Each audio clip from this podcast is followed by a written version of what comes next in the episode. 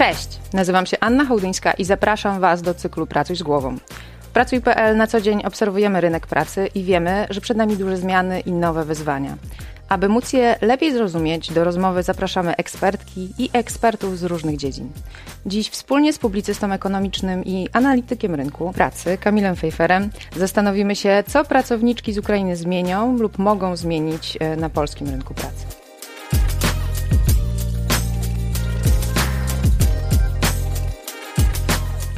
No cześć, dzień dobry. Dzień dobry. Cieszę się, że zgodziłeś się wziąć udział w naszej rozmowie. Ja również się cieszę.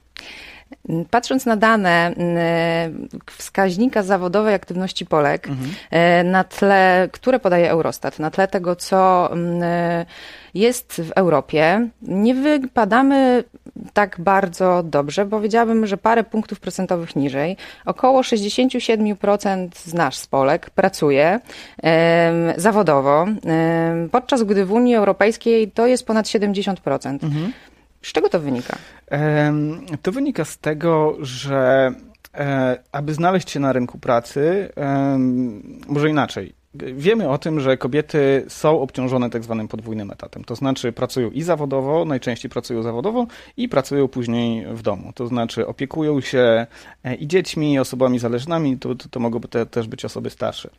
E, I aby kobiety trafiały na rynek pracy, potrzebne są tak zwane usługi opiekuńcze, czyli mówiąc pro, wprost, żłobki przedszkola, które zdejmą z kobiet ten ciężar drugiego, eta, e, drugiego etatu. E, w Polsce wciąż mamy kłopot z dostępnością usług opiekuńczych. Mamy trochę za mało żłobków i trochę za mało przedszkoli w porównaniu do krajów europejskich. Wiele krajów europejskich, zwłaszcza Europy Zachodniej, stawia na to, żeby aktywizować kobiety zawodowo właśnie e, oferując im i ich dzieciom odpowiednie zaopiekowanie. E, w kontekście tego, co się stało, tej tragedii na Ukrainie i wojny E, wytoczonej e, przez Rosję na Ukrainę oraz fali uchodźców, a raczej uchodźczyń, ten problem jeszcze wzrośnie, ponieważ e, do Polski trafiają głównie kobiety z dziećmi. Mhm. I problem, który już istniał, teraz się pogłębi. A to nie jest tak, że to jest coś nieodwołalnego. My mamy pewne narzędzia, żeby, żeby coś z tym zrobić. W sensie mamy skrzynkę narzędziową, wiemy, co możemy z niej, e, e, co możemy z niej wyciągnąć, albo przynajmniej jakie kupić narzędzia do tej skrzynki, żeby, żeby to zmienić. Znaczy, niezwykle istotne będą właśnie e, żłobki i przedszkola. Czyli to nie jest tak, że my na tle Europy jako Polki pracujące wypadamy trochę gorzej, bo przysłowiowo mamy mniejszą chęć do pracy zawodowej, tylko dlatego, że po prostu te możliwości, kiedy mamy dzieci czy osoby starsze pod opieką, mamy troszeczkę gorsze tak, niż oczywiście, że tak. Europy. Oczywiście, że tak. Znaczy, być może wchodzą w grę jakieś e, też e, takie czynniki kulturowe, znaczy być może a raczej na pewno nawet polskie jest społeczeństwem bardziej patriarchalnym, to znaczy, że e, więcej kobiet, większa część kobiet w porównaniu do E, na przykład kobiet z Europy Zachodniej może preferować e, tradycyjny model rodziny. Natomiast my wiemy o tym, że ten preferowany model rodziny również się zmienia, że on jest zupełnie in, inny dzisiaj niż był powiedzmy 10-20 lat temu i te usługi opiekuńcze nad tym nie, nie nadążają. Wiemy, że jest około 350 e, tysięcy kobiet, które uważają, że usługi opiekuńcze w, postaci żłobków i przedszkoli mhm. nie są wystarczająco dostępne. To znaczy potencjalnie jest 350 tysięcy dzieci zapewne, które mogłyby się znaleźć w tych e, żłobkach i przedszkolach, ale się, ale się nie znalazły, ponieważ po prostu nie ma żłobków. Wiemy, że około 75% osób w kryzysie uchodźczym, które do nas przybyły teraz do kraju, to są właśnie kobiety często z dziećmi, y, czyli no, to też są osoby, które jeżeli będą na przykład chciały być aktywne zawodowo i podjąć pracę, właśnie te, tych elementów opiekuńczych będą prawdopodobnie oczekiwać. Mm, tak, to jest jedna z najistotniejszych kwestii. Być może nawet e, kobiet w tym samym, e, e, e, w tej całej fali migracyjnej, fali uchodźczej jest nawet jeszcze więcej, ponieważ jak wiemy z tamtej strony, ze strony ukraińskiej granica jest zamknięta de facto dla, dla mężczyzn. I tak, i to jest jedna z najważniejszych, jedno z najważniejszych wąskich gardeł tak zwanych, z którym będziemy się mierzyć. To znaczy, jeżeli chcemy, żeby kobiety z Ukrainy trafiły na rynek pracy, a mhm. jest to nie tylko pożądane z punktu widzenia naszego systemu, bo E, e, kryzys uchodźczy generuje również koszty, o czym pewnie jeszcze będziemy, będziemy mówić, ale to jest też istotne z punktu widzenia tych kobiet, ponieważ jak wiadomo, praca daje pewne poczucie zakorzenienia, poczucie, tożsamo, poczucie tożsamości, poczucie kontroli. I to wszystko jest super ważne. To jest bardzo ważne również dla tych kobiet, ale żeby te kobiety trafiły na rynek pracy, my musimy im, e, mówiąc kolokwialnie, zaopiekować się ich dziećmi, bo jeżeli one mają do wyboru albo opiekować się swoimi dziećmi, które przed chwilą przecież uciekały przed bombami, mhm. E, e, albo trafić na rynek pracy, to oczywiste jest dla, dla każdej matki, dla każdego rodzica, że, że wybierze się dzieci. Dlatego my, jako Polska, musimy być przygotowani na to wyzwanie. Musimy stawiać na usługi opiekuńcze. Zresztą e, istotne jest to, że ten poziom usług opiekuńczych i poziom dostępności usług opiekuńczych od mniej więcej dekady naprawdę się poprawia. Jakby to nie jest tak, że my stoimy w miejscu, mhm. ale ciągle są braki i do Polski trafiło ponad 2,5 miliona e, osób. Przede wszystkim, tak jak, jak mówiłaś, kobiety z dziećmi. Nie wiemy, jaka część z nich została w Polsce, bo część traktuje nasz kraj tranzytowo, ale należy pewnie się liczyć z tym, że przybyło nam 2 miliony, 2 e, miliony nowych obywatelek głównie. Obywatelek oraz e, młodych obywateli. Więc tak, absolutnie kwestia zapewnienia dzieciom opieki jest jedną z najważniejszych kwestii e, w tym całym kryzysie migracyjnym. To myślę, że istotna kwestia, o której warto pamiętać. Czy moglibyśmy zaryzykować e, takie stwierdzenie, że jeżeli byśmy tym elementem się zaopiekowali, to nasz rynek pracy zyska nagle dużo więcej rąk do pracy, których nam w sumie brakuje od dłuższego już czasu.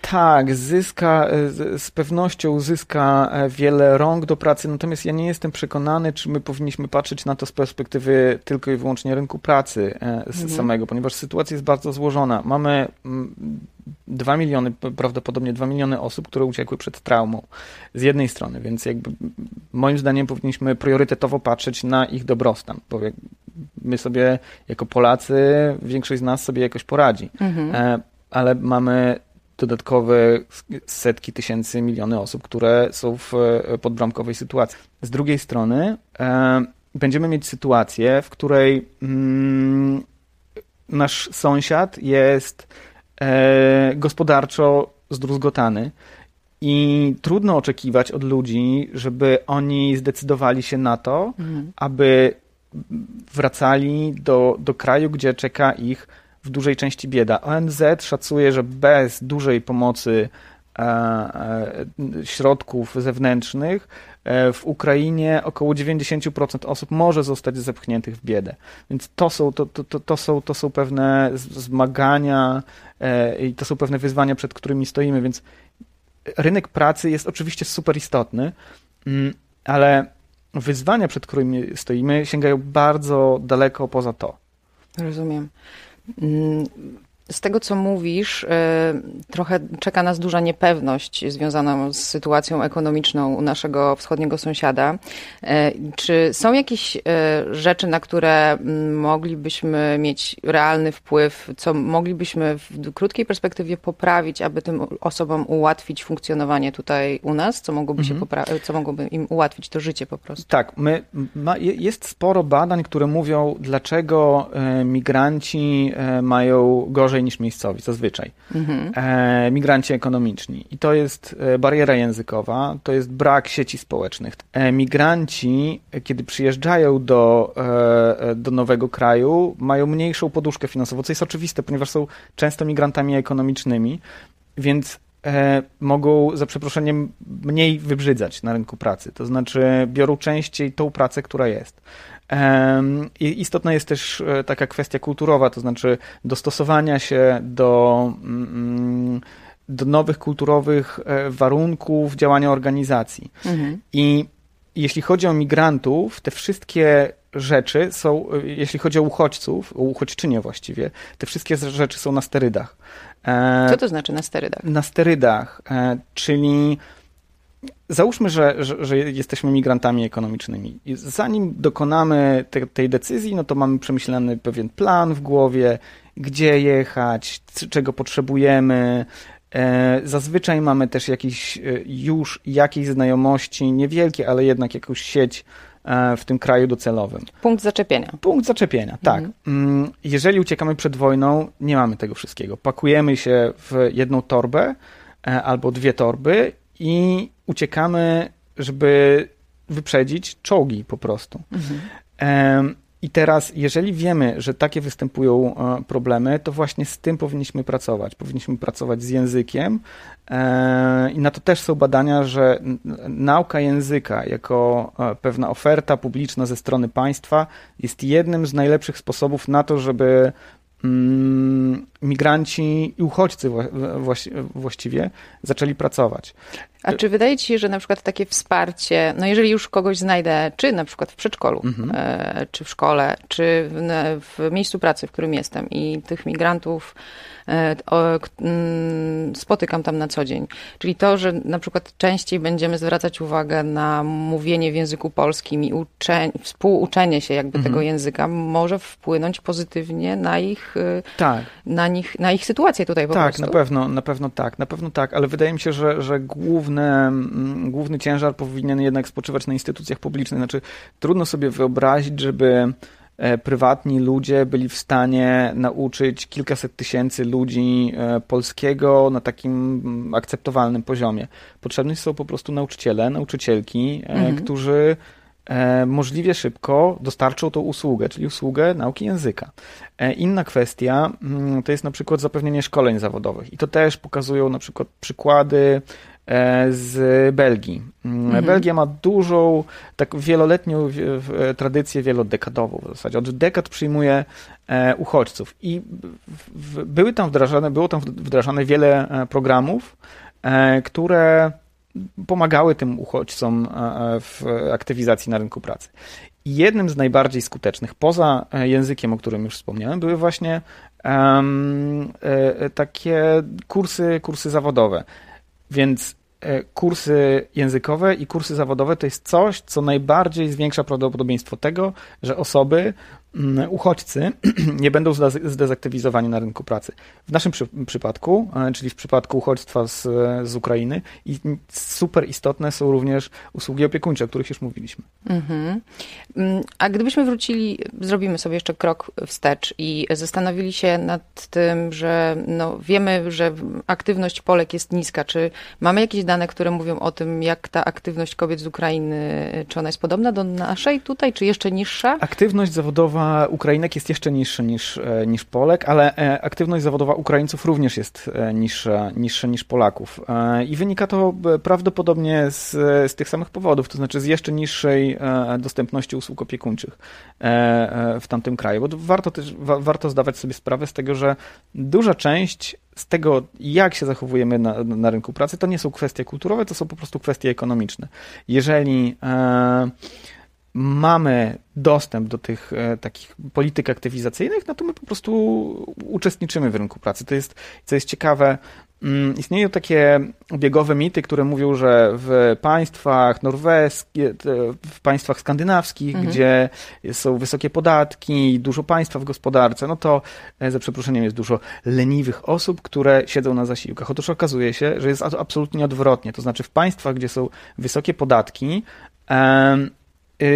aktywność zawodowa osób jest znacznie wyższa od tych krajów, gdzie te podatki są niższe. A dlaczego tak się dzieje? Mhm. Ponieważ podatki są przeznaczane na usługi opiekuńcze albo na aktywizację osób e, zdezaktywizowanych. I to powoduje, że, te, że, że usuwane są przed nimi pewne problemy, obiektywne problemy, które stoją na drodze tego, żeby oni trafili na rynek pracy. Więc tego, tego potrzebujemy. Potrzebujemy bardzo dużych pieniędzy, które będziemy musieli wpompować do systemu, żeby e, te osoby, które już u nas są, zaczęły w tym systemie również partycypować, bo nie, nie ulega żadnej wątpliwości, że będziemy się mierzyć z dużymi kosztami.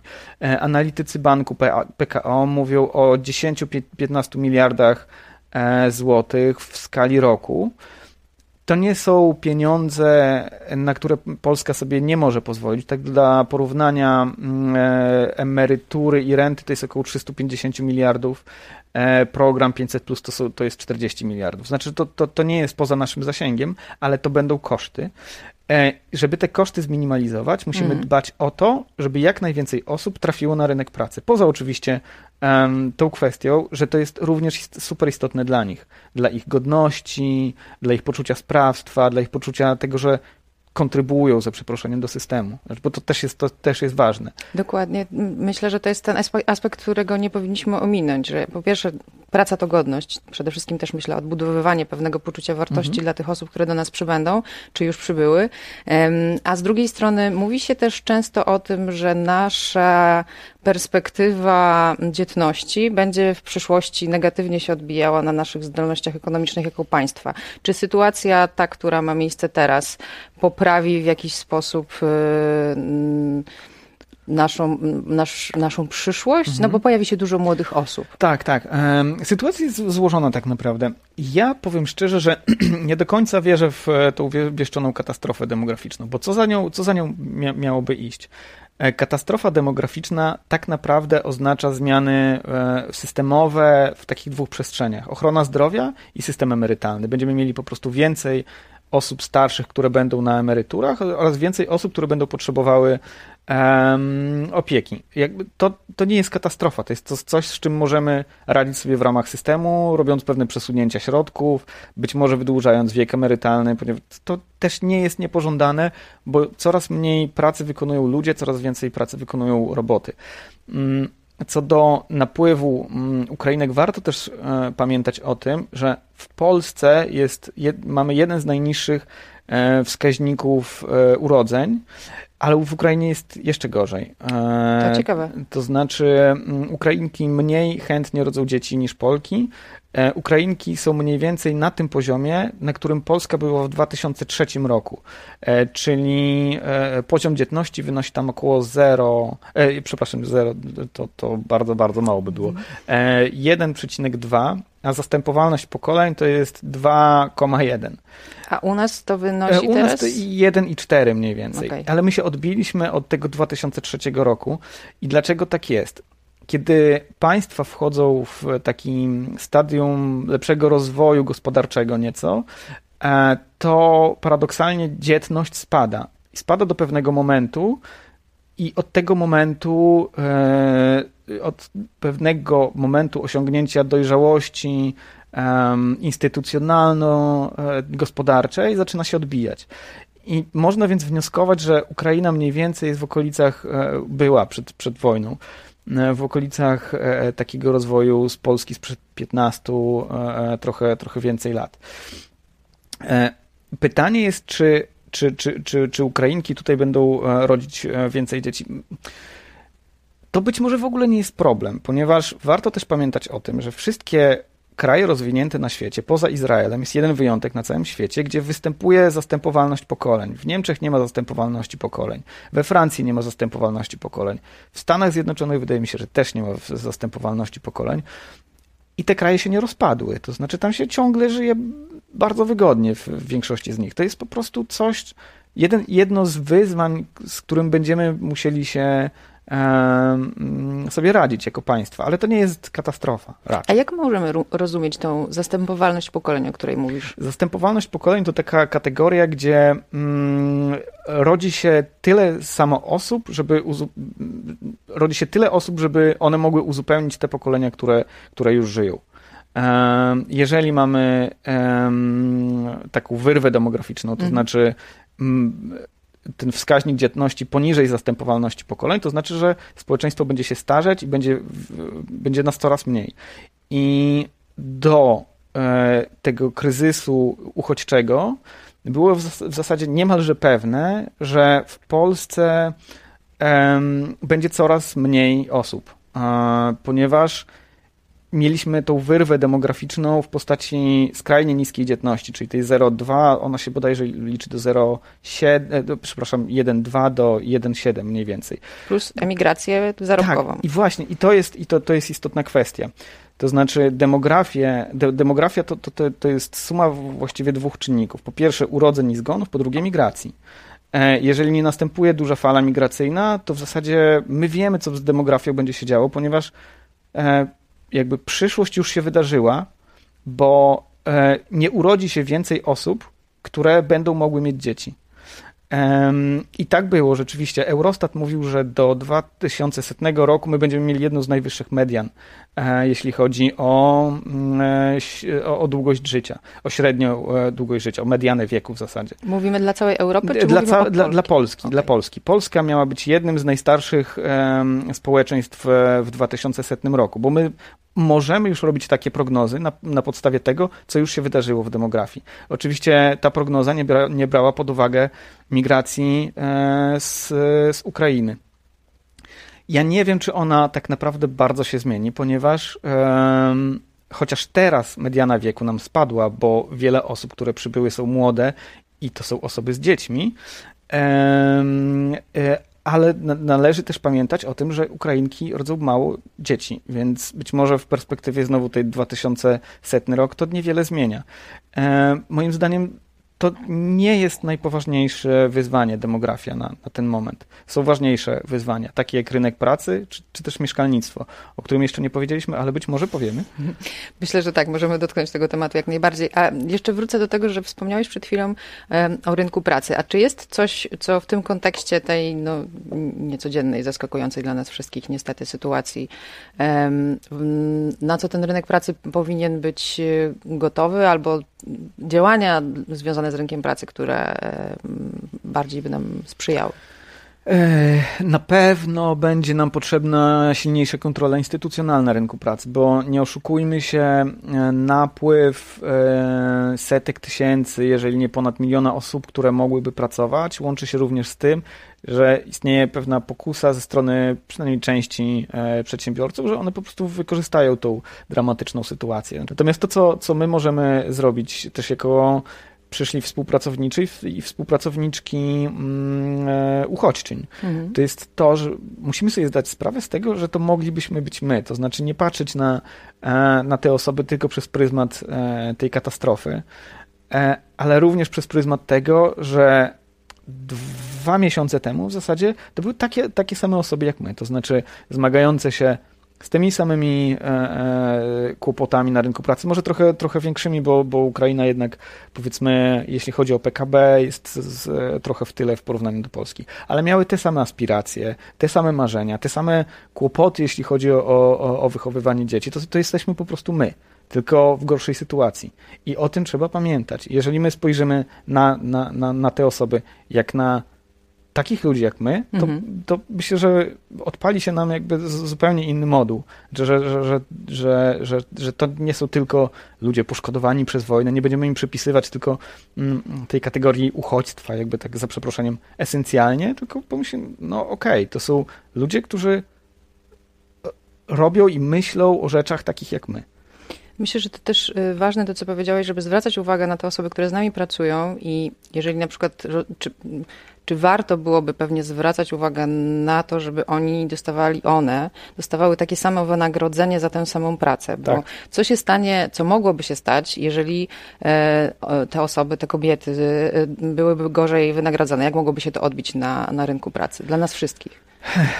Na rynku pracy, rynek pracy jest w stanie wchłonąć dużo dziwnych zjawisk. E, natomiast istotne jest to, co się stanie z całym społeczeństwem w perspektywie 5, 10, 15 albo 20 lat, bo tak jak e, wcześniej wspominaliśmy, duża część tych osób e, z nami zostanie. Nie wiem, czy będzie to milion, półtora, dwa miliony, czy 800 tysięcy ludzi. To, to, to nie jest szczególnie istotne. Na pewno będzie to bardzo, bardzo dużo ludzi. Jeżeli nie dopilnujemy i jak, jako państwo, jako instytucje, i z drugiej strony jako osoby prywatne tego, tego żeby możliwie dobrze wkomponować e, migrantów w nasz rynek pracy, to to się po prostu odbije na, na, na całym społeczeństwie za dekadę lub dwie. To znaczy będziemy mieli społeczeństwo pęknięte. Takie, w którym e, za przeproszeniem, jeżeli ma się nazwisko kończące na ski, to się więcej zarabia niż na enko, niż osoby zarabiające na, na enko. To byłby jakiś koszmar. To znaczy, można, wiemy, że taka możliwość istnieje i powinniśmy już teraz robić wszystko, żeby do tego nie doszło. A co mogłoby się stać, gdybyśmy żyli w takim społeczeństwie dwóch prędkości, kiedy byśmy wiedzieli, że te właśnie osoby z tą końcówką za wschodniej granicy, nazwiskiem kończącym się na te enko, um, gorzej by zarabiały? Jak by się to przekładało też na nas, pracowników polskich, pracowniczki? W ogóle to chyba nie my jesteśmy tutaj najważniejsi, mhm. paradoksalnie, w tej, w tej opowieści, bo nierówności w, w takich społeczeństwach bardzo nierównych, e, ci, którzy są beneficjentami systemu, im się żyje dosyć, powiedzmy, znośnie. E, ale problemem są te osoby, w sensie, to nie są problemem, system jest problemem. Mhm. Mm, Bo to nie ludzie są problemem. Tak, to nie mhm. ludzie są problemem. To e, projekt, za, zaprojektowanie systemu jest pro, problemem, czy, czy to w jaki sposób on funkcjonuje. E, I to raczej jest kwestia tego, że e, nie możemy po prostu z powodów etycznych, ale też pragmatycznych e, dopuścić do tego, żeby, e, żeby takie coś się stało, bo pomimo tego, że powiedziałem, że w społeczeństwach nierównych głównie tracą ci, którzy są na, na niższych szczeblach drabiny, to tak naprawdę społeczeństwa nierówne całe gorzej funkcjonują e, niż społeczeństwa bardziej równe. I to się przejawia w bardzo wielu e, również bardzo dziwnych obszarach. Mm, jest większa przestępczość, większa, większa śmiertelność niemowląt, co jest bardzo ciekawe, mhm. E, większe odsetki otyłości, większy odsetek osób, które cierpią na zaburzenia psychiczne. Więc jakby jeżeli dopuścimy do tego, że społeczeństwo będzie bardziej rozdarte, to stracimy na tym wszyscy. E, oczywiście beneficjenci będą mieli lepiej niż ci, którzy będą na dole, e, jednak mimo wszystko po prostu spójność systemu jest, jest istotna również dla tych, którzy, którzy mają lepiej. To jest taka, taka analogia e, e odnosząca się do drabiny.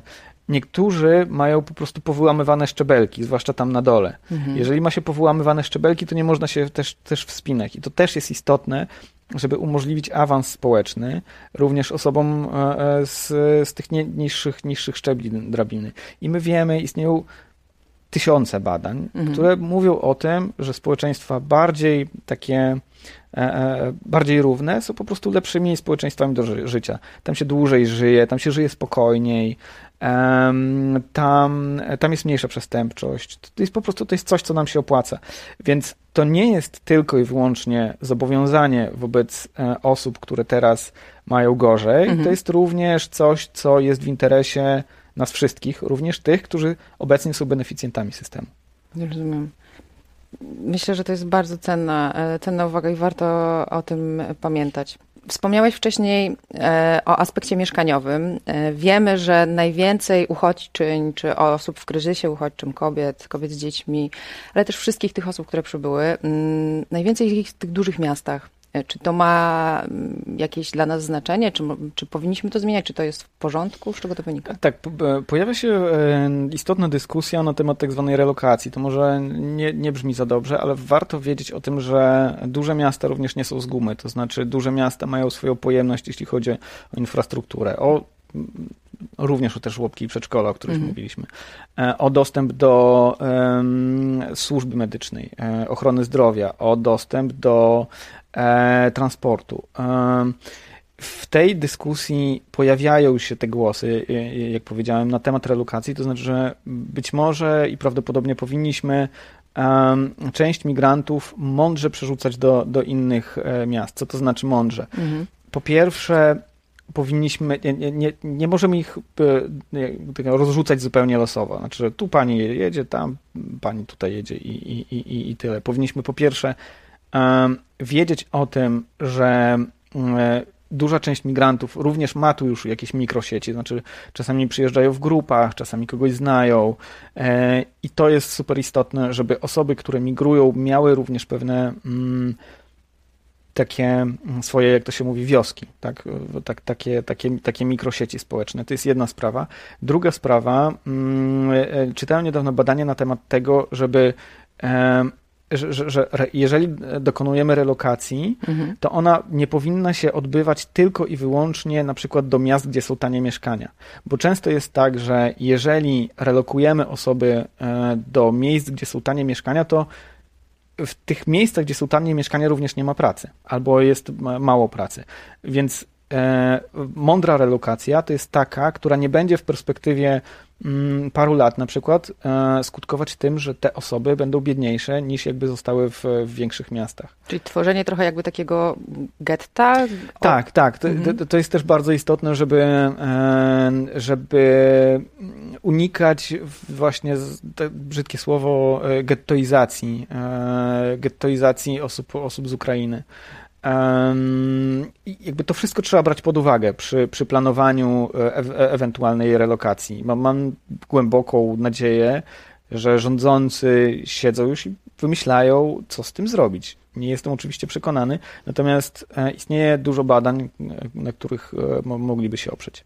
Trzymamy w takim razie kciuki za naszych rządzących, żeby mądrze zarządzili tą sytuacją. E, a z mojej strony ja bardzo serdecznie Ci dziękuję za tą rozmowę. Myślę, że było tu bardzo dużo ciekawych danych, e, które się pojawiły. E, a zapraszam Państwa do kolejnych odcinków Pracuj z głową.